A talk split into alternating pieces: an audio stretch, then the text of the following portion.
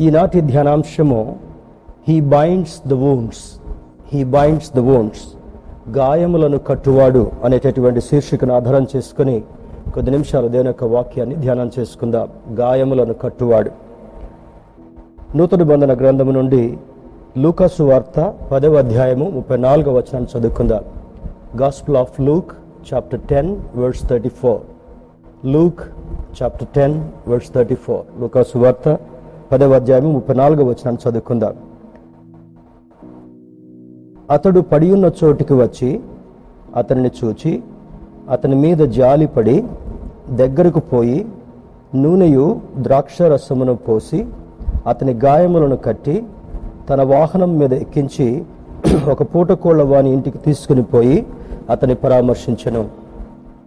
ఈ సందర్భము క్రైస్తవులమైనటువంటి మనందరికీ కూడా చాలా సుపరిచితమైనటువంటి ఒక సందేశం. దీన్ని పారబుల్ ఆఫ్ గుడ్ సమారిటన్ మరి మంచి సమరయుడు అనేటటువంటి ఆ వ్యక్తిని గురించి యేసుక్రీస్తు ప్రభువారు చెప్పినటువంటి ఉపమానంగా మనకు అర్థమవుతుంటా ఉంది. కానీ ఈ దినాన పరిశుద్ధాత్మ దేవుడు ఈ ఉపమానం ద్వారా మనతో ఏం మాట్లాడినై ఉన్నాడు? ఈ గాయములను కట్టువాడు అనేటటువంటి దానికి అర్థం ఏంటి అని చూసి దేవుని యొక్క దీవెనలో స్వతంత్రించుకుందాం. Let us carefully meditate God's word this morning మరి ఈ దీని ఇంగ్లీష్లో కూడా ఒకసారి చూసి ముందుకు సాగుదాం. ఇంగ్లీష్ ట్రాన్స్లేషన్ ఎన్ఐవి మనం గమనిస్తే so he went to him and bandaged his wounds pouring on oil and wine and he set him on his own animal brought him to an inn and to care of him ఒక చక్కని దీవెనకరమైనటువంటి సన్నివేశం.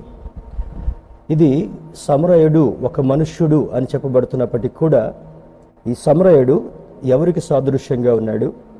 అతడు చేసేటటువంటి ఆ యొక్క ఆశీర్వాద కార్యం ఏంటి అని కూడా ఆ కోణంలో కూడా మనం చూసేటటువంటి ప్రయత్నం చేద్దాం.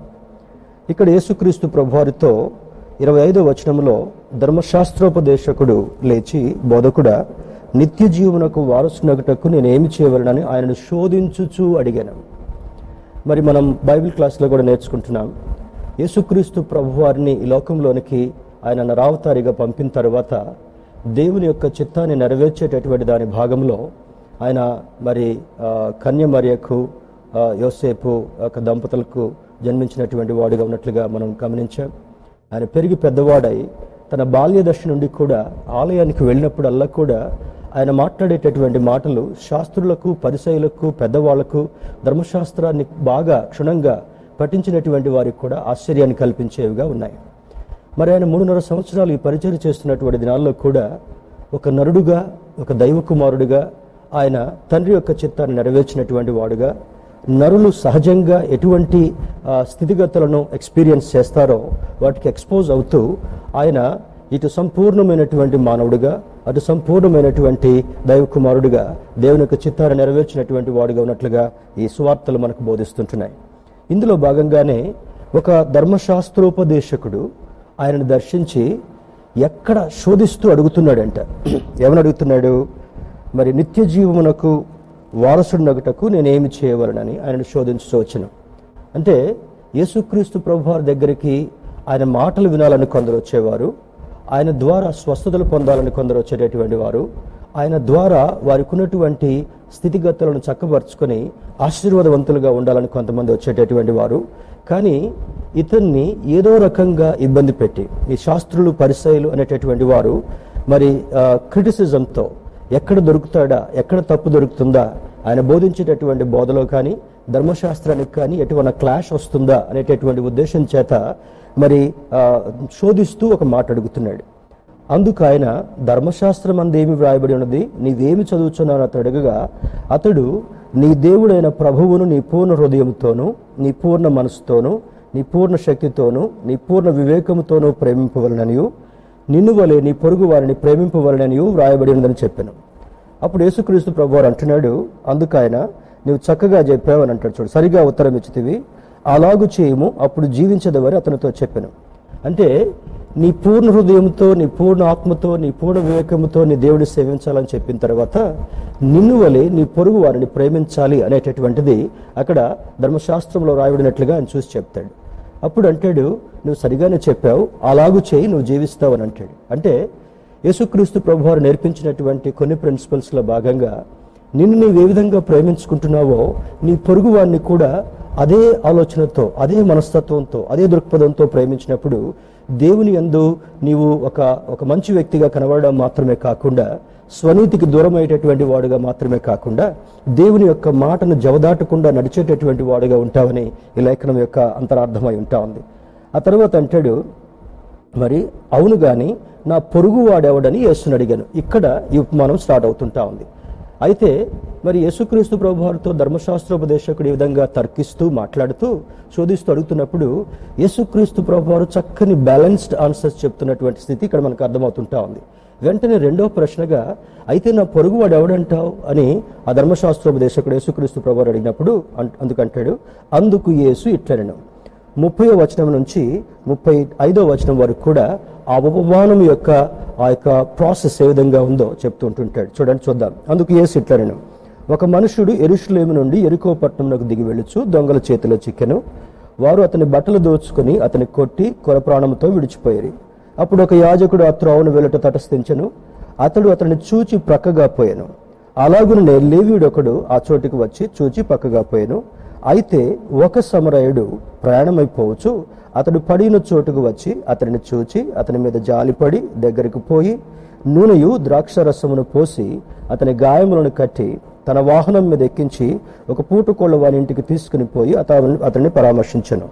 అదంతా చెప్పిన తర్వాత అతనికి ఏమి ఎంత ఖర్చు పెడతాడో ఆ సత్రం యొక్క యజమాని నేను తిరిగి వచ్చిన తర్వాత అవన్నీ ఇస్తానని చెప్పిన తర్వాత ముప్పై ఏడు వచనం అంటాడు చూడండి. అతడు అతని మీద జాలి పడిన వాడే అన్న. అందుకు యేసు నీవు నువ్వు వెళ్ళి అలాగూ చేయమని అతనితో చెప్పాను. నీ పొరుగువాడు ఎవడు అని అడిగినప్పుడు ఈ యేసుక్రీస్తు ప్రభువారు ఆ ధర్మశాస్త్రోపదేశకునితో ఈ ఉపమానం చెప్తూ అంటాడు ఒక వ్యక్తి తన ప్రయాణంలో ముందుకు సాగుతున్నాడు ఎరుషులేము నుండి ఎరుకో పట్టణానికి వెళుతున్నాడు అనేటటువంటి విషయం చెప్తాడు. సహజంగా ఎరుషులేముని గురించి మనకు తెలుసు. ఎరుషులేముని దేవుడు ప్రేమించాడు. ఎరుసలేము వాసులందరినీ కూడా ఆయనకు ప్రియమైనటువంటి వారిగా ఎంచుకున్నాడు. ఇస్రాయేలు జనాంగం యాకోబు సంతతి వారందరినీ కూడా అబ్రహాము ఇస్సాకు యాకోబు ఆ యాకోబు తర్వాత పన్నెండు గోత్రాల్లో ఉన్నటువంటి వారు ఆ యాకోబు వంశం నుండి వచ్చినటువంటి వారిని ఆయన ప్రేమించడం మాత్రమే కాకుండా ఆ వంశావళిలో యేసుక్రీస్తు ప్రభు వారు జన్మించినట్టుగా కూడా మనకు అర్థమవుతుంటా ఉంది. అయితే ఇక్కడ ఎరుషులేము ఆశీర్వాదానికి చిహ్నంగా కనబడుతుంటా ఉంది. మరి కొన్ని వేల సంవత్సరాల నుంచి కూడా ఎరుషులేము కొన్ని సందర్భాల్లో కొంతమంది రాజుల చేత మరి దండెత్తబడి దాన్ని కొంచెం పాడు చేయాలని ప్రయత్నించినప్పటికీ కూడా దేవుని యొక్క ఔన్నత్యత దేవుని యొక్క ప్రేమ ఎరుషులేమి నుండి దూరం కాకుండా ఆనాటి నుండి ఈనాటి వరకు కూడా ఎరుషులేమికి ఒక అగ్రపీఠాన్ని దేవుడిచ్చినట్లుగా మనకి హిస్టరీ కూడా తెలియజేస్తుంటా ఉంది. అయితే ఎరుషులేము ఆశీర్వాద స్థలానికి చిహ్నంగా ఉన్నప్పుడు ఎరికో అనేటటువంటిది ఒక శాపగ్రస్తమైనటువంటి స్థలంగా కూడా బైబిల్ మనకు వర్ణిస్తుంటా ఉంది. జక్కయ్య అనే విషయం కూడా ఆ ఎరుకో గుండా వెళుతున్నప్పుడు సుంకపు గుత్తదారుడైనటువంటి జక్కయ్య అనేటటువంటి మాట మనం వింటాం. విదేశ వార్త భాగంలో. అయితే ఆశీర్వాదపు స్థలం నుండి మరి శాపగ్రస్తమైనటువంటి స్థలానికి వెళ్ళేటటువంటి వారు. దీని నుంచి కూడా మనకు ఒకటి అర్థం కావాలి. ఇప్పుడు మనం ఎందుకు చెప్తున్నాడంటే యేసును అంగీకరించినటువంటి వారు ఆయన మాట ప్రకారం జీవించేటటువంటి వారు ఆయనతో నడుస్తూ ఆయన జీవించమన్నట్టుగా జీవించినప్పుడు ఆశీర్వాదానికి వారసులం అవుతామని బైబిల్ బోధిస్తుంటా ఉంది కానీ ఈనాడు మానవుళ్ళు చాలామంది దేవుని యొక్క మాటలు పడిచెవిని పెట్టి వారి ఇష్టానుసారంగా జీవించేటటువంటి వారుగా ఉన్నారు. అయితే ఈ వ్యక్తి కూడా ఆశీర్వాదపు స్థలం నుండి తనకిష్టమైనటువంటి ఆలోచనను బట్టి ఎరుకు అనేటటువంటి పట్టణానికి ప్రయాణం వెళ్తున్నప్పుడు మార్గ మధ్యంలో దొంగలు తటస్థించి ఆ వ్యక్తిని బాగా కొట్టి తన దగ్గర ఉన్నటువంటి వాటి అంతటిని కూడా దోచుకొని అతని కొరప్రాణంతో అక్కడ పారవేసి వెళ్ళిపోయారు. అంటే ఆల్మోస్ట్ ఇక లాస్ట్ స్టేజ్లో ఉన్నట్టుగా మనకు అర్థమవుతుంటా ఉంది. అయితే ఆ మార్గము గుండా మొట్టమొదట ఎవరు వెళ్తున్నారో చూద్దాం. అప్పుడు ఒక యాజకుడు ఆ త్రోవను వెళ్ళడు తరస్థించను యాజకుడు అంటే దేవుని యొక్క ప్రతినిధిగా ఉండవలసినటువంటి వాడు. దేవుని యొక్క విలువలను బోధించేటటువంటి వాడు. దేవుడు చేయమన్నట్టుగా ఎవరు చేసినా చేయకపోయినా యాజకుడు మాత్రం తప్పనిసరిగా చేయాలనేటటువంటి యాజక ధర్మము పాత నిబంధన కాలంలో ఉంది. కానీ అతడు కొరప్రాణంతో ఉన్నటువంటి వ్యక్తిని చూస్తూ దాటి వెళ్ళాడన్నట్లుగా ఈ ఉపమానం చెప్తుంటా ఉంది. రెండవది అయి మరి అలాగుననే లేవీయుడు ఒకడు ఆ చోటుకి వచ్చి ప్రక్కగా పోయాను లేవీయుడు కూడా మరి దేవునికి ఇష్టమైనటువంటి జనాంగంగా ఉండవలసినటువంటి వాడుగా ఉన్నప్పటికీ కూడా మొదట యాజకుడు వచ్చి పక్కగా వెళ్ళిపోయాడు చూస్తూ. రెండవది లేవీయుడు కూడా వచ్చి అది దాటిపోయాడు. అయితే ఇంకొక వ్యక్తి అయితే ఒక సమరయుడు ప్రయాణమైపోవచ్చు అతడు పడి ఉన్న చోటుకు వచ్చి. దేవుని బిడ్డారా సమరయులు ఆ దినాల్లో అంత గుర్తింపు కలిగినటువంటి వ్యక్తులు కాదు. ఒక తక్కువ జాతికి చెందినటువంటి వాళ్ళు. అయితే ఆ సమరయుడు ఆ దారుల నుంచి వస్తున్నప్పుడు వెంటనే తన ప్రాణానికి కూడా లెక్క చేయకుండా మరి అక్కడ కొద్దిసేపు ఆగి అప్పుడే కొట్టి వెళ్ళిపోయినటువంటి దొంగలు అక్కడ ఎవరైనా ఉంటే మరలా వీడి ద్వారా ఆ- ఆ యొక్క విషయాలన్నీ తెలుస్తాయని చెప్పి మరలా వచ్చి దాడి చేయొచ్చు. తన ప్రాణాన్ని కూడా లెక్క చేయకుండా మరి ఆ ఆ యొక్క వ్యక్తి అక్కడ ఆగి తన వెళ్తున్నటువంటి వాహనం ఆ దినాల్లో గాడిదను వాహనంగా కంచర గాడిదను వాహనంగా వాడేటటువంటి వారు వర్తకులు. దిగి ఆ వ్యక్తిని పరామర్శించి ఏమేం చేశాడో అది చేసినటువంటి కార్యము ఎవరిలో మిళితమై ఉన్నాయో ఈరోజు మనం అర్థం చేసుకునేటటువంటి ప్రయత్నం చేద్దాం. నీవు కూడా అలాగునే చేయమని ముప్పై ఏడు వచనం చెప్పాడు కదా? అదేవిధంగా చూడండి యాజకులు చేయలేనటువంటి కార్యాన్ని. ఒక లేవి వంశం వాడు చేయలేనటువంటి కార్యాన్ని ఈ మంచి సమరయుడు ఎలా చేశాడు అనేటటువంటి దాన్ని చూసినప్పుడు ఇందులో ఆశ్చర్యకరమైనటువంటి కొన్ని విషయాలు ఉన్నాయి మొదటగా ఆ సమరయుడు చేసినటువంటి కార్యం ఏంటంటే హీ సాహిం అతన్ని చూచాడు. మొదటి ఇద్దరు కూడా చూచుకుంటూ దాటి వెళ్ళారు కానీ ఈ సమరయుడు అక్కడ ఆగాడు. హీ సాహిమ్ రెండవది he had compassion on him అతని మీద జాలి కలిగినటువంటి వాడుగా తన యొక్క వ్యక్తిత్వాన్ని వ్యక్తపరుస్తుంటున్నాడు. మరి మూడవది he went close to him మొదటి ఇద్దరు దాటిపోయినట్లుగా ఒకవేళ ఇక్కడ ఆగితే మరలా ఎవరైనా నన్ను చూస్తే ఇతన్ని నేనే కొట్టారనేటటువంటి నింద నేమతికి రావచ్చు అనేటటువంటి ఆ భయం కూడా లేకుండా అతనికి దగ్గరగా సమీపంగా వెళ్ళాడు. He went close to him నాలుగవది he applied oil and wine దేవుని బిడ్డారా బైబిల్లో ఉన్నటువంటి ఈ రెండు పదార్థాలకు ఉన్నటువంటి విలువ ఏంటంటే ఆయిల్ అది నూనె దేవుని యొక్క మాటకు పోల్చబడుతుంటా ఉంది. దేవుని యొక్క అభిషేకానికి సాదృశ్యంగా కనబడుతుంటా ఉంది. మూడవది మరి వైన్ రెండవది వైన్. ఈ వైన్ కూడా గాయము ఆ దినాల్లో ఎవరికైనా గాయం క- కలిగితే ఆ నూనెతో తుడిచిన తర్వాత ద్రాక్ష ద్రాక్ష అది పెట్టి కట్లు కట్టేటటువంటి వారు. So grape has has got an ingredient to heal the wounds ఈ యొక్క ద్రాక్ష రసాన్ని కూడా అతని మీద పెట్టి ఆ గాయాల్ని తన దగ్గర ఉన్నటువంటి కొన్ని క్లాత్స్ తీసాడో లేకపోతే తన వస్తువుల్ని తన యొక్క బట్టలని చింపి చింపివేసేసి అతని కట్లు కట్టాడో మొత్తానికి ఫస్ట్ ఫస్ట్ ఎయిడ్ చేశాడు. ఈ అప్లైడ్ ఆయిల్ అండ్ వైన్ మరి ఐదవది he set him on his donkey తాను ప్రయాణం చేయవలసినటువంటి వాహనం మీద నుంచి తాను దిగి ఈ నిస్సహాయ స్థితిలో ఉన్నటువంటి వ్యక్తిని ఆల్మోస్ట్ ఫెయింట్ అయిపోయినటువంటి ఈ వ్యక్తిని నెమ్మదిగా లేపి ఆ గాడిద మీద కూర్చోబెట్టి తన్ను పట్టుకొని ఆ గాడిద మీద నెమ్మదిగా తీసుకొని ఒక పూట కోళ్ళ వాని సత్రం సత్రంలోకి తీసుకుని వెళ్ళారు. మరి he took him to the inn he took care of him అతని అతని అతని యందు జాగ్రత్త వహించినటువంటి వాడుగా ఉంటూ అంటాడు బాబు ఈ వ్యక్తి నాకు సంబంధించినటువంటి వాడే. ఇతనికి ఏం కావాలో నువ్వు ఆహారం పెట్టు వైద్యం చేయించు ఏదైనా చేయి. నేను తిరిగి వచ్చేటప్పుడు I will pay the entire due అని చెప్తాడు. దేవుని బిడ్డారా ఇందులో ఉన్నటువంటి ఒక ఆత్మీయ కోణాన్ని కూడా మనం చూసేటటువంటి ప్రయత్నం చేద్దాం. ఆయిల్ ఈ యొక్క నూనె అనేటటువంటిది చూడండి సహజంగా మనకి ఏదైనా దెబ్బ తగిలినా బ్రూయిజెస్ అయినా కూడా కింద పడి ఏదైనా దుమ్ము కొట్టుకున్నా కూడా వెంటనే గ్రామాల్లో ఏం చేస్తారంటే కొబ్బరి నూనె తీసుకొచ్చి ఆ గాయం మీద రాస్తారు. అంటే ఆ మంట కొంచెం తగ్గుతుంటా ఉంది.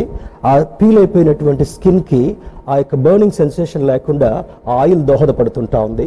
తర్వాత ఆ మురికంతా కూడా కడిగినట్లుగా దాని మీద ఏది పడినా కూడా జారిపోయేటట్లుగా ఆయిల్ దోహదపడుతుంటా ఉంది. అదేవిధంగా బైబిల్ను చూసినప్పుడు మరి దేవుని యొక్క వాక్యానికి సాదృశ్యంగా చెప్పబడేటటువంటిది oil.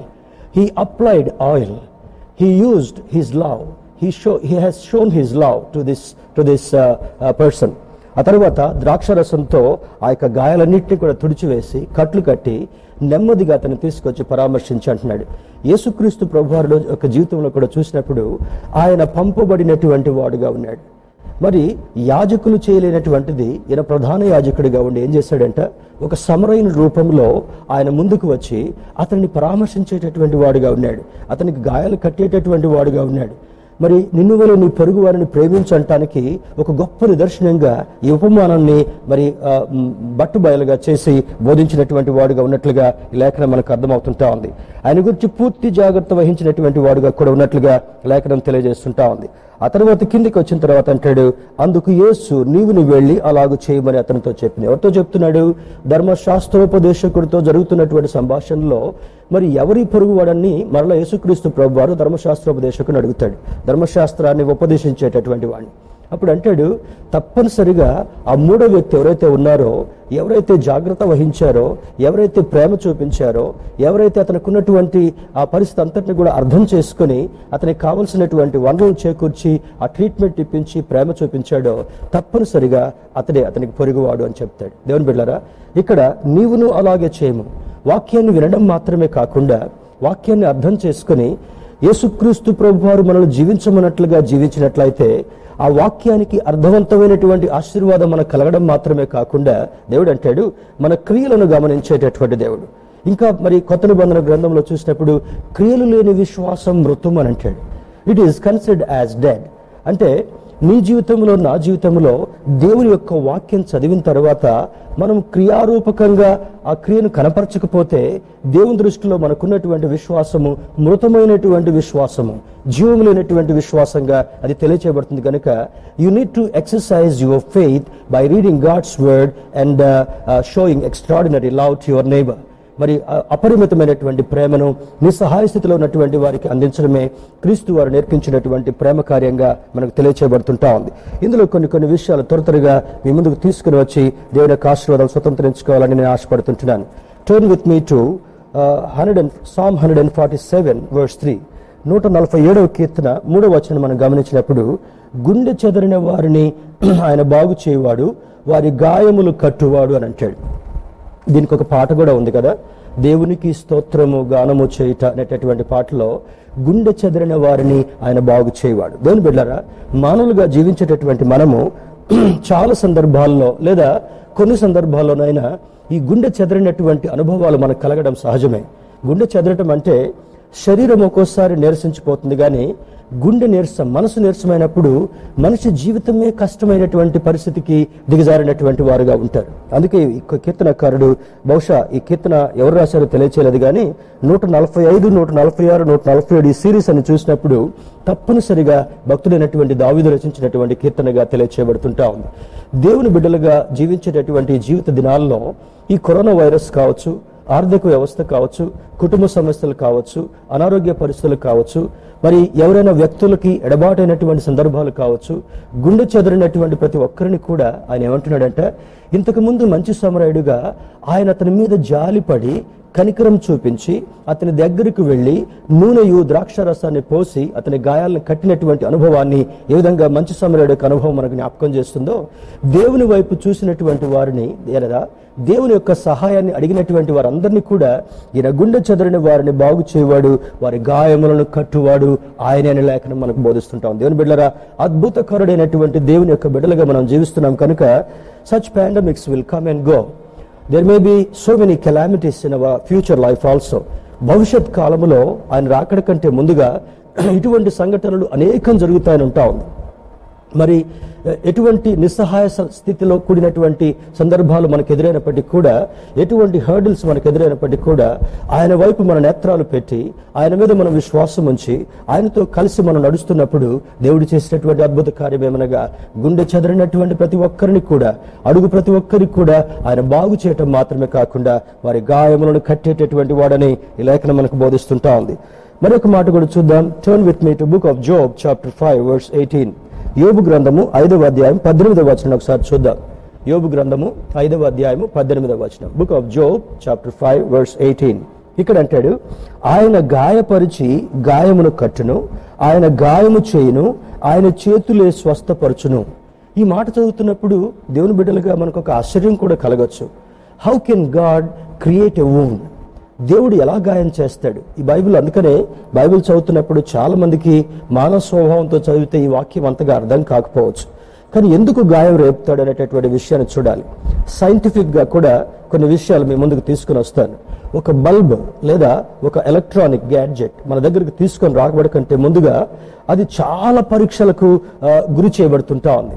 ఈ లైట్ని మన దగ్గరికి టెస్టెడ్ ఓకే అని ఆ ప్యాకింగ్లో మన దగ్గరికి రాకంటే ముందుగా చాలా గంటలు ఎక్కువ ఉష్ణోగ్రతలో దాన్ని వెలిగించేటటువంటి ప్రయత్నం చేస్తారు.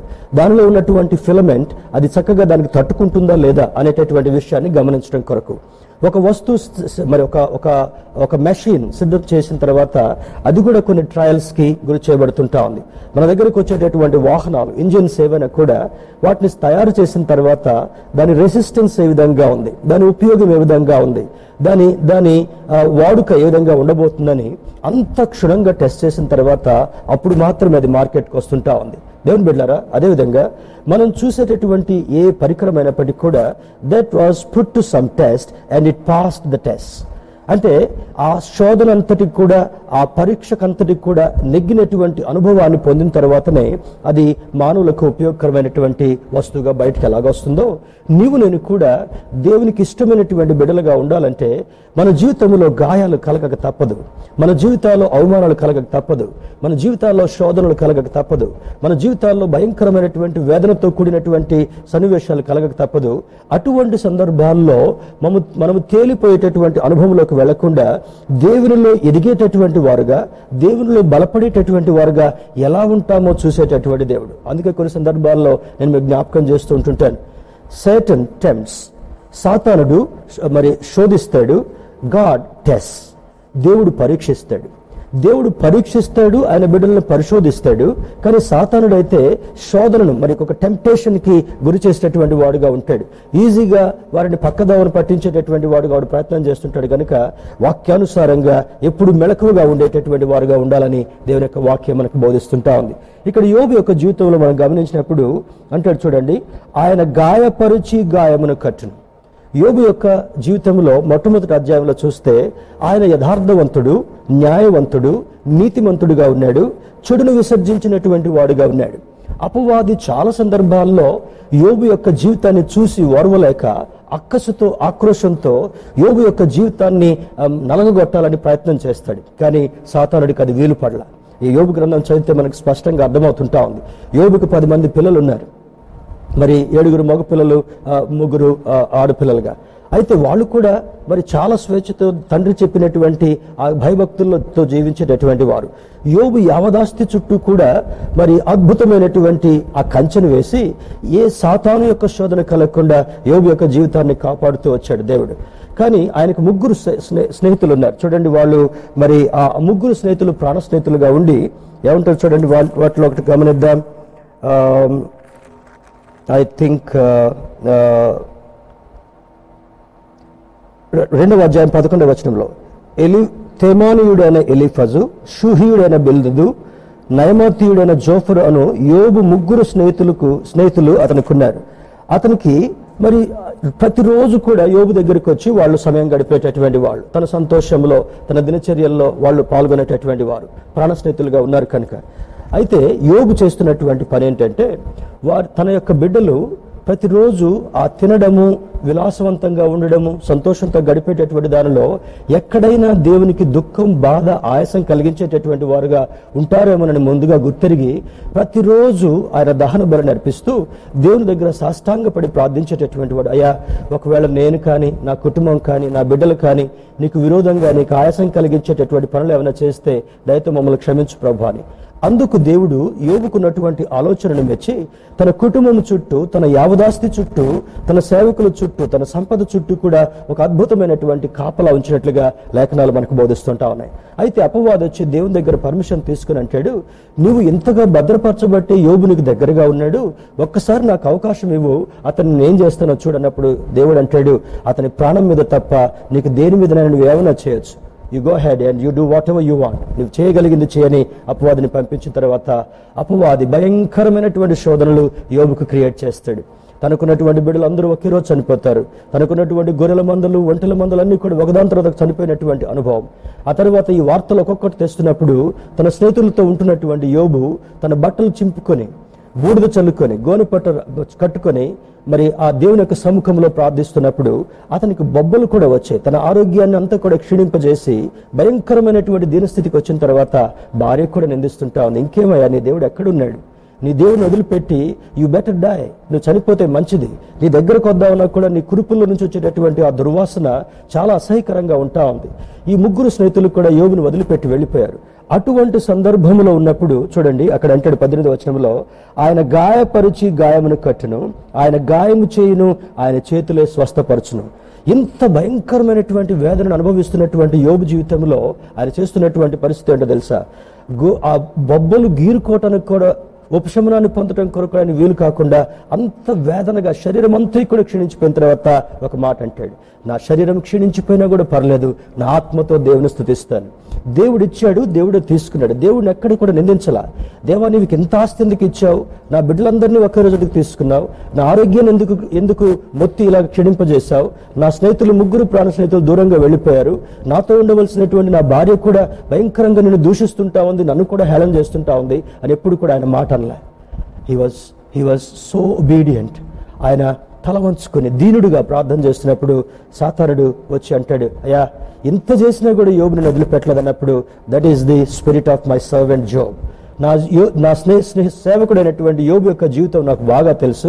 నువ్వు నువ్వు అతన్ని ఏం చేయలేకపోయావు? ఓడిపోయావు గనుక you get lost from here అని అపవాదిపోయిన తర్వాత మళ్ళీ అద్భుతకరమైనటువంటి రీతిలో మహోన్నతుడైనటువంటి దేవుడు యోగు యొక్క ఆరోగ్యాన్ని చేకూర్చడం మాత్రమే కాకుండా యోగుకున్నటువంటి మరి ఆ పది మంది సంతానాన్ని తిరిగి ఇవ్వడం మాత్రమే కాకుండా మునుపు కలిగినటువంటి ఆశీర్వాదం కంటే రెట్టింపు ఆశీర్వాదాన్ని యోగు పొందుకున్నట్లుగా యోగు గ్రంథం మనకు సెలవిస్తుంటా ఉంది.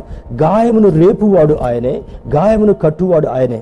ఒకవేళ నీకేదైనా గాయం కలిగితే ఒకవేళ నీకేదైనా కొదువు కలిగితే దేవుణ్ణి మరి దూషించకుండా యోబు వలె నువ్వు జీవించగలిగినప్పుడు ఒక పటిష్టమైనటువంటి ఆత్మ సంబంధమైనటువంటి జీవితాన్ని నువ్వు వ్యక్తపరిచినప్పుడు దేవుడు నీకు డబుల్ పోర్షన్ ఆఫ్ బ్లెస్సింగ్స్ ఇవ్వడం మాత్రమే కాకుండా ఇదిగో నా ప్రియమైనటువంటి సేవకుడు ఇంత భయంకరం దాంట్లో కూడా నా వైపు చూస్తూ ఉన్నాడు నా నాతో జీవించినటువంటి వాడుగా ఉన్నాడని ఒక అద్భుతమైనటువంటి సాక్ష్యాన్ని దేవుడు ఇవ్వగలడని దేవుని సేవకుడిగా జ్ఞాపకం చేస్తుంటున్నాను.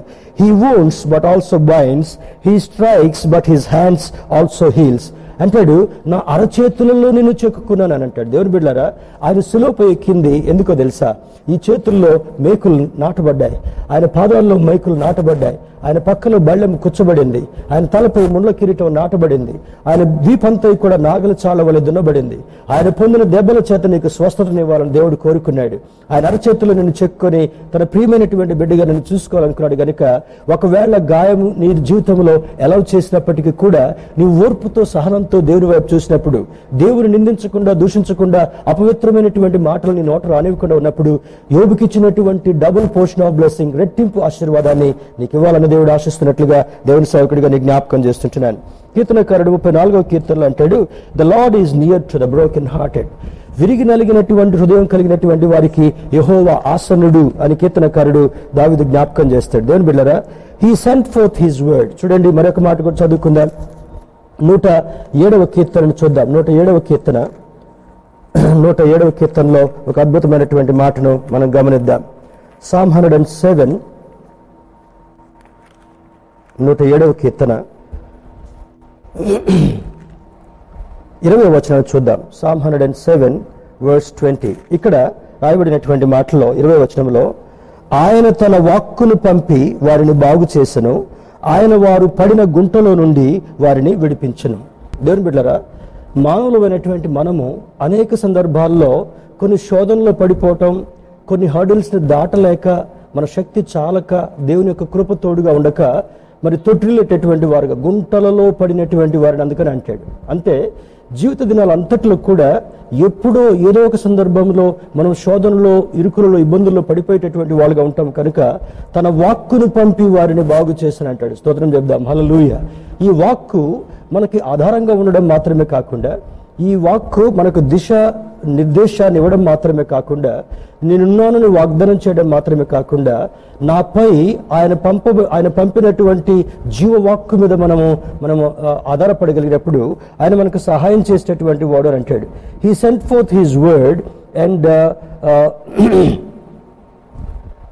let them let them he rescued he sent forth forth word and heal them he rescued them from the pit యోసేపు యొక్క ఉదాహరణను మనం జీవితాన్ని మనం గమనించినప్పుడు తన అన్నలు తనని మరి ఆయన్ని ఆ, ఒక ఒక రకమైనటువంటి జలసి అసూయ ద్వేషంతో చూడడం మాత్రమే కాకుండా అతన్ని అతన్ని కొట్టి ఆ గుంటలో పారవేస్తారు. తర్వాత వర్తకులు కమ్మి వేస్తారు. అందులో ఒక జాలి కలిగినటువంటి అన్న. బానిసగా పోయినటువంటి జీవితంలో కూడా ఆ పిట్ నుండి దేవుడు పైకి తీసుకొచ్చి యోసేపు యొక్క జీవితాన్ని ఎంత అద్భుతంగా ఆశీర్వదించిన విధానమో మనకు అర్థమవుతుంటా ఉంది. He sent forth his word and heal them ఆయన వాక్కును పంపి వారిని బాగు చేసినటువంటి వాడుగా ఉన్నట్లుగా లేఖనం జ్ఞాపకం చేస్తుంటా ఉంది.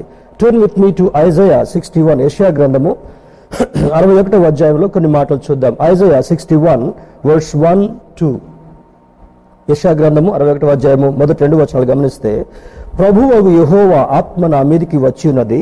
దీనులకు సువర్తమానము ప్రకటించుటకు యహోవా నన్ను అభిషేకించను. నలిగిన హృదయము గల వారిని దృఢపరచుటకును.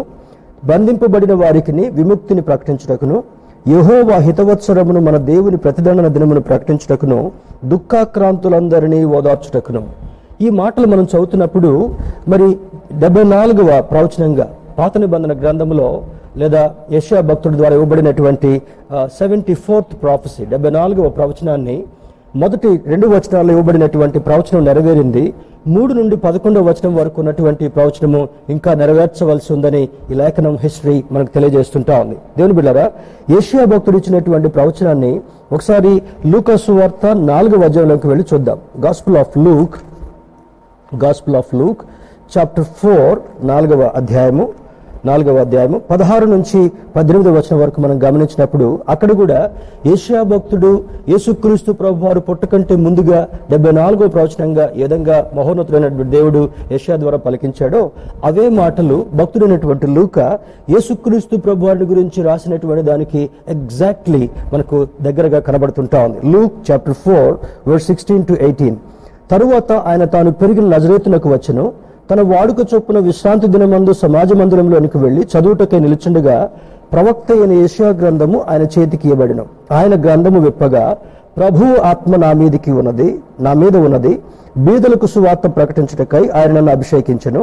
చెరలోనున్న వారికి విడుదలను గుడ్డి వారికి చూపును కలుగునని ప్రకటించుటకును నలిగిన వారిని విడిపించుటకును ప్రభువు హితవత్సరము ప్రకటించుటకును ఆయన నన్ను పంపి ఉన్నాడు దేవుని బిడ్డారా ఎంత అద్భుతమైనటువంటి మాట. యేసుక్రీస్తు ప్రభు వారు నరావతారిగా ఈ లోకంలోనికి పంపబడకంటే ముందుగానే అద్భుతమైనటువంటి రీతిలో యష్యా భక్తుని ద్వారా అరవై ఒకటో అధ్యాయం మొదటి రెండు వచనాల ప్రవచనాన్ని ఇస్తాడు. ఆ ప్రవచనం ఎప్పుడు నెరవేరుతుంటా ఉంది? యేసుక్రీస్తు ప్రభు వారు బాలుడిగా ఆయన యవనస్తుడిగా దేవుని యొక్క మందిరంలోనికి వెళ్ళినప్పుడు ఆయన చేతికి యొక్క గ్రంథం ఇవ్వబడింది. ఆ గ్రంథం చదువుతుండగా ఎగ్జాక్ట్లీ ఆనాడు ఉన్నటువంటి ప్రజలకు అర్థమయ్యేటట్లుగా ఈనాడు ఉండేటటువంటి మనకు కూడా భక్తుడైనటువంటి లూకా ద్వారా వాయించి ఆ close సన్నివేషన్ he sent his word and heal them అని ఇందాక చదివినటువంటి మాట నూట ఏడవ కీర్తన ఇరవై వచ్చిన చదివినటువంటి మాట యెషయా భక్తుడు ప్రవచించడం యెషయా భక్తుడు ప్రవచించినటువంటి మాటను యేసుక్రీస్తు ప్రభు వారు మందిరాన్ని దర్శించినప్పుడు ఆ యొక్క సమాజ మందిరంలోకి వెళ్ళినప్పుడు ఆ మాటలు చదువుతూ ఈ యొక్క అర్థాన్ని మనకు విశదీకరిస్తున్నట్లుగా అర్థమవుతుంటా ఉంది. అక్కడ జరిగినటువంటి మాట చూసినప్పుడు గాడ్ అనాయింటెడ్ హిమ్. దేవుడైనటువంటి యహోవా తన కుమారుడు యేసుక్రీస్తుని ఆయన అభిషేకించడం మాత్రమే కాకుండా ఏం చేశాడని మనం చూసినప్పుడు చూడండి గాడ్ అనాయింటెడ్ హిమ్ మొట్టమొదట ఆయనకు అభిషేకం ఇవ్వబడింది. రెండవది to preach good news to the poor అంటే ధనికులు బీదులు అనేటటువంటి వారి గురించి కా- కాదు. ఆత్మ సంబంధంగా వెనుకబడినటువంటి వారికి దేవుని యొక్క రక్షణ తెలవనటువంటి వారికి యేసుక్రీస్తు ప్రభువు ద్వారా రక్షణ సువార్తం అందించబడింది. అది జీవవాక్కుగా మనకి ఇవ్వబడిందని ఈ లేఖనం యొక్క అర్థమై ఉంటా ఉంది. రెండవదిగా he was sent to bind up wounds అనేక మందికి కలిగినటువంటి గాయాలను ఆయన మాన్పుటకు పంపబడి ఉంటున్నాడు. మూడవది మరి to proclaim liberty to captives బందీ బందీలో ఉన్నటువంటి వారికి అనగా పాపం అనేటటువంటి బంధకాల్లో ఉన్నటువంటి వారికి ఇహలోక సంబంధమైనటువంటి శోధనలు అనేటటువంటి కీడు అనేటటువంటి బంధకంలో ఉన్నటువంటి వారికి విడుదల కలిగచేయట కొరకై ఆయన మన ఆయన మన కొరకు పంపబడి ఉన్నాడు. తర్వాత నాలుగవది చూసినప్పుడు to release prisoners from darkness చీకటిలో నుండి అంధకారంలో నుండి మరి అద్భుతమైనటువంటి వెలుగులోనికి మనం నడిపించడం కొరకు యేసుక్రీస్తు ప్రభువారు మన కొరకు పంపబడ్డాడు. దేవుని బిడ్డారా ఆ మంచి సమరయుడు నన్ దాన్ జీసస్ క్రైస్ట్. ఆ యేసుక్రీస్తు ప్రభువారు ఎందుకు ఈ లోకంలోనికి పంపబడ్డాడని ఉపమాన రీతిగా ధర్మశాస్త్రోపదేశకుడైనటువంటి వాడికి బోధిస్తూ ఈ ఉదయకాల సమయంలో పరిశుద్ధాత్మ దేవుడు నీవు నేను కూడా నిన్ను వలె నీ పొరుగు వారిని ప్రేమించేటటువంటి వారుగా ఉండగలగాలి. యేసుక్రీస్తు ప్రభు వారు జీవవాక్యాన్ని మన కొరకు ఇచ్చాడు కనుక ఆ వాక్యాన్ని చదవడం మాత్రమే మాత్రమే కాకుండా వాక్యాన్ని అర్థం చేసుకుని వాక్య ప్రకారం జీవించేటటువంటి వారుగా బంధకముల నుంచి విడుదల పొందినటువంటి వారుగా గాయపడినటువంటి మనము ఆయన కృప ద్వారా ఆయన వాక్కు ద్వారా అద్భుతమైనటువంటి స్వస్థత పొందినటువంటి వారుగా జీవించాలనేటటువంటిదే దేవుని యొక్క ముఖ్య ఉద్దేశం. మరొక ప్రవచనాన్ని కూడా చూద్దాం. Turn with me to book of Ezekiel ఎహిస్కేల్ గ్రంథము ముప్పై నాలుగవ అధ్యాయము నాలుగు వచనం పదహారు వచనాన్ని చూద్దాం. Book of Ezekiel chapter thirty four verse four and sixteen ఎహెస్కేల్ గ్రంథము ముప్పై నాలుగు అధ్యాయం నాలుగు వచనం మనం పరిశీలన చేస్తే ఇక్కడ కూడా ఎహెస్కేల్ ద్వారా ఇవ్వబడినటువంటి ప్రవచనాన్ని చూసినప్పుడు ఆయన అంటాడు చూడండి మీరు కొవ్విన గొర్రెలను వధించి క్రొవ్వును తిని బొచ్చును కప్పుకొందరు గాని గొర్రెలను మేపరు. అంటే ఈనాడున్నటువంటి బోధకులు గొర్రెలు మేపేటటువంటి వారుగా కనబడడం లేదని ఆనాడున్నటువంటి పరిస్థితి ఈనాడు కూడా దుస్థితిగా కనబడుతుంటా ఉంది. బలహీనమైన వాటిని మీరు బలపరచరు రోగము గల వాటిని స్వస్థపరచరు గాయపడిన వాటికి కట్టుకట్టరు తోలు వేసిన వాటిని మరలా తోలుకుని రారు తప్పిపోయిన వాటిని వెదకరు అది మాత్రమే కాక మీరు కఠిన మనస్కులై బలత్కారముతో వాటిని ఎలుదురు. అలాడు మరి యాజకులుగా ఉన్నటువంటి వారు ఇందాక చూసి చెప్పి విన్నాం కదా యాజకుడు మొట్టమొదటి వచ్చి ఆ గాయపరచబడిన వాటిని దాటిపోయాడు. లేవ్యుడు ఒకడు వచ్చాడు దాటిపోయాడు. కానీ మంచి సమరాయుడు ఆ మార్గంలో వస్తూ అతనికి ప్రమాదం ఉంది ప్రమాదం పొంచి ఉంది అనేటటువంటి దానికి కూడా లెక్క చేయకుండా తన ప్రాణానికి కూడా లెక్క చేయకుండా ఆ తోటి వాడేటువంటి ఆ పొరుగు వాడేటువంటి వ్యక్తిని సో మరి ఎంతో ఆదరించినట్లుగా మనకు కనబడుతుంటా ఉంది. ప్రభు అయినటువంటి యేసుక్రీస్తు వారు కూడా మన కొరకు పంపబడినటువంటి వాడుగా ఉన్నాడు. మన కొరకు బొచ్చు కత్తిరించు అని ఎదుట గొర్రె మౌనంగా ఉన్నట్లుగా ఆయన ఎంత శ్రమ పడుతున్నా కూడా మౌనంగా ఉన్నాడు. నీ కొరకు నా కొరకు అద్భుతమైనటువంటి రక్షణ కల్పించినటువంటి వాడుగా ఉన్నాడని ఈ లేఖనం ద్వారా మనకు అర్థమవుతుంటా ఉంది. దీనిలో ఎహెస్కేల్ ప్రాఫ్స్లో మనం చూసినప్పుడు he will seek the lost ఈనాడున్నటువంటి యాజకులైతే ఎక్కువగా పట్టించుకోకపోతున్నప్పటికీ కూడా ఆయన ఎందుకు పంపబడ్డాడంటే తప్పిపోయినటువంటి వారిని వెదకి రక్షించడం కొరకు ఆయన పంపబడ్డాడు. రెండవది బ్రింగ్ బ్యాక్ ది స్ట్రేస్ అంటే మరి స్ట్రే డాగ్స్ అంటాం చూడండి వీధి కుక్కలు అని ఆ విధంగా స్ట్రేగా వదిలిపెట్టబడినటువంటి వారిని ఎవరు పట్టించుకోకుండా ఉన్నటువంటి వారిని తిరిగి ఆయన దగ్గరికి తీసుకుని వచ్చి ఆయన వారిని రక్షించేటటువంటి వాడు అవసరాలు తీర్చేటటువంటి వాడని రుజువు చేయాలనుకున్నాడు.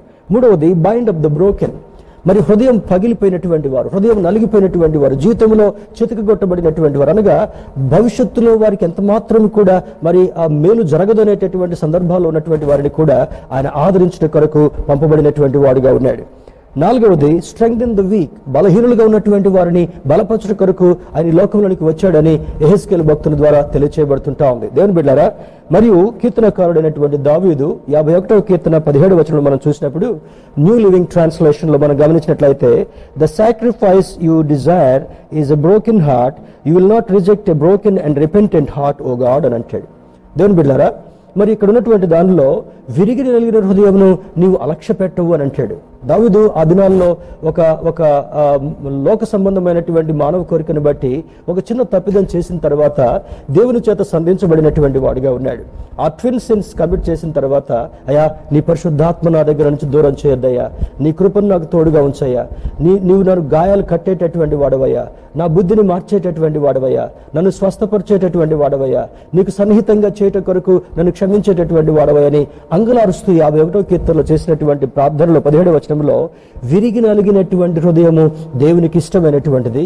అటువంటి వారిని నీవు అలక్ష్య పెట్టవని కీర్తనకారుల ద్వారా తెలియచేయబడుతుంటా ఉంది మలాకి గ్రంథంలో కూడా ఒక మాటను చూద్దాం. Book of Malachi chapter three verse two and three Malachi గ్రంథము మూడవ అధ్యాయము రెండు మూడు వచనాలు మనం గమనిద్దాం. అయితే ఆయన వచ్చు దినము ఎవరు సహింపగలరు? ఆయన అగుపడగా ఎవరు ఓర్వగలరు? ఆయన కంసాలి అగ్ని వంటి వాడు. దేవుని బిడ్డరా ఇక్కడ ఒక సంబోధన మలాకి భక్తుల ద్వారా ఇవ్వబడుతుంటా ఉంది. రెండు సంబోధనలు చేస్తాడు. ఆయన కంసాలి అగ్ని వంటి వాడు చాకలి వాని సబ్బు వంటి వాడు వెండిని శోధించి నిర్మూలము చేయువాడనట్లు కూర్చుని ఉండును. దేవుని బిడ్డరా ఎంత భయంకరమైనటువంటి విషయాన్ని ఆయన బయటకు తీసుకొస్తుంటున్నాడు ఎలా ఉన్నాడంట? కంసాలి కంసాలి అగ్ని వంటి వాడు. కంసాలి ఏం చేస్తాడు?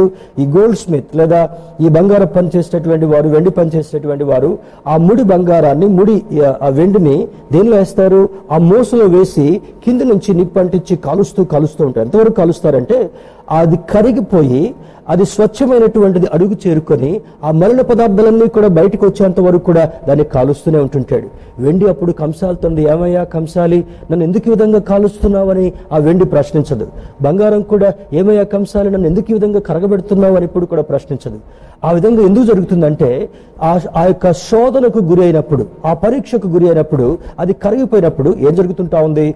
శుద్ధ సువర్ణము అడుక్కు తేరుకుంటా ఉంది. శుద్ధమైనటువంటి వెండి అడుక్కు చేరుకుంటా ఉంది. ఆ తర్వాత మరణమంతా కూడా పైకి వచ్చిన తర్వాత ఆ మరణాన్ని దూరపరిచేటటువంటి వాడు.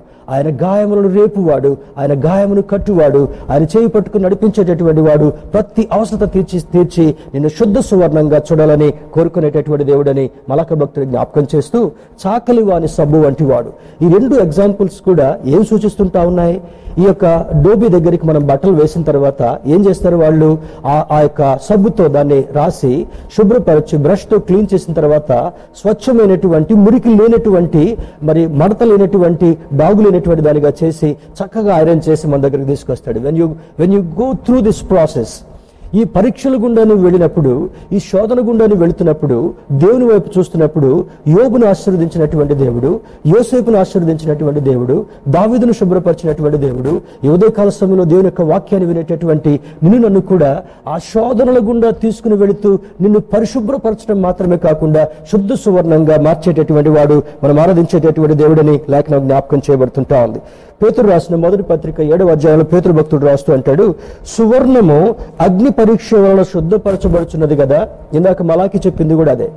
కంసాలు చేతిలోనికి ఎప్పుడైతే ఆ ముడి వెండి ఆ ముడి బంగారం వెళుతుందో దాన్ని వేడి చేసిన తర్వాత మలినాన్ని వేరుపరిచి శుద్ధ సువర్ణాన్ని శుద్ధమైనటువంటి వెండిని ఏ విధంగా వేరు చేస్తున్నాడో నీవు దేవుని దగ్గరికి వెళ్ళినప్పుడు ఈ శోధనల గుండా పరీక్ష గుండా వెళ్ళినప్పుడు యోగుకు మునుపు కలిగింది కొంచెమైనప్పటికీ తుదకు రెట్టింపు ఆశీర్వాదం ఏ విధంగా ఇచ్చాడో when you travel through this trials ఈ ట్రయల్స్ కూడా నువ్వు వెళ్ళినప్పుడు నిన్ను అద్భుతమైనటువంటి ఆశీర్వాదానికి మరి నిన్ను తీసుకుని వెళ్ళటం మాత్రమే కాకుండా ఆయన చేతులను భద్రపరిచేటటువంటి వాడని లేఖనం జ్ఞాపకం చేస్తుంటా ఉంది. దేవుని దేవుని బిడ్డలారా after listening to this parable ఈ యొక్క ఉపమానాన్ని పరిశుద్ధాత్మ సహాయంతో మనం విన్న తర్వాత when you go through this trials don't get discourage మనం ఎప్పుడు కూడా నిరాశపడేటటువంటి వారుగా దుఃఖపడేటటువంటి వాళ్ళుగా ఉండకుండా దేవుని వైపు చూడగలగాలి.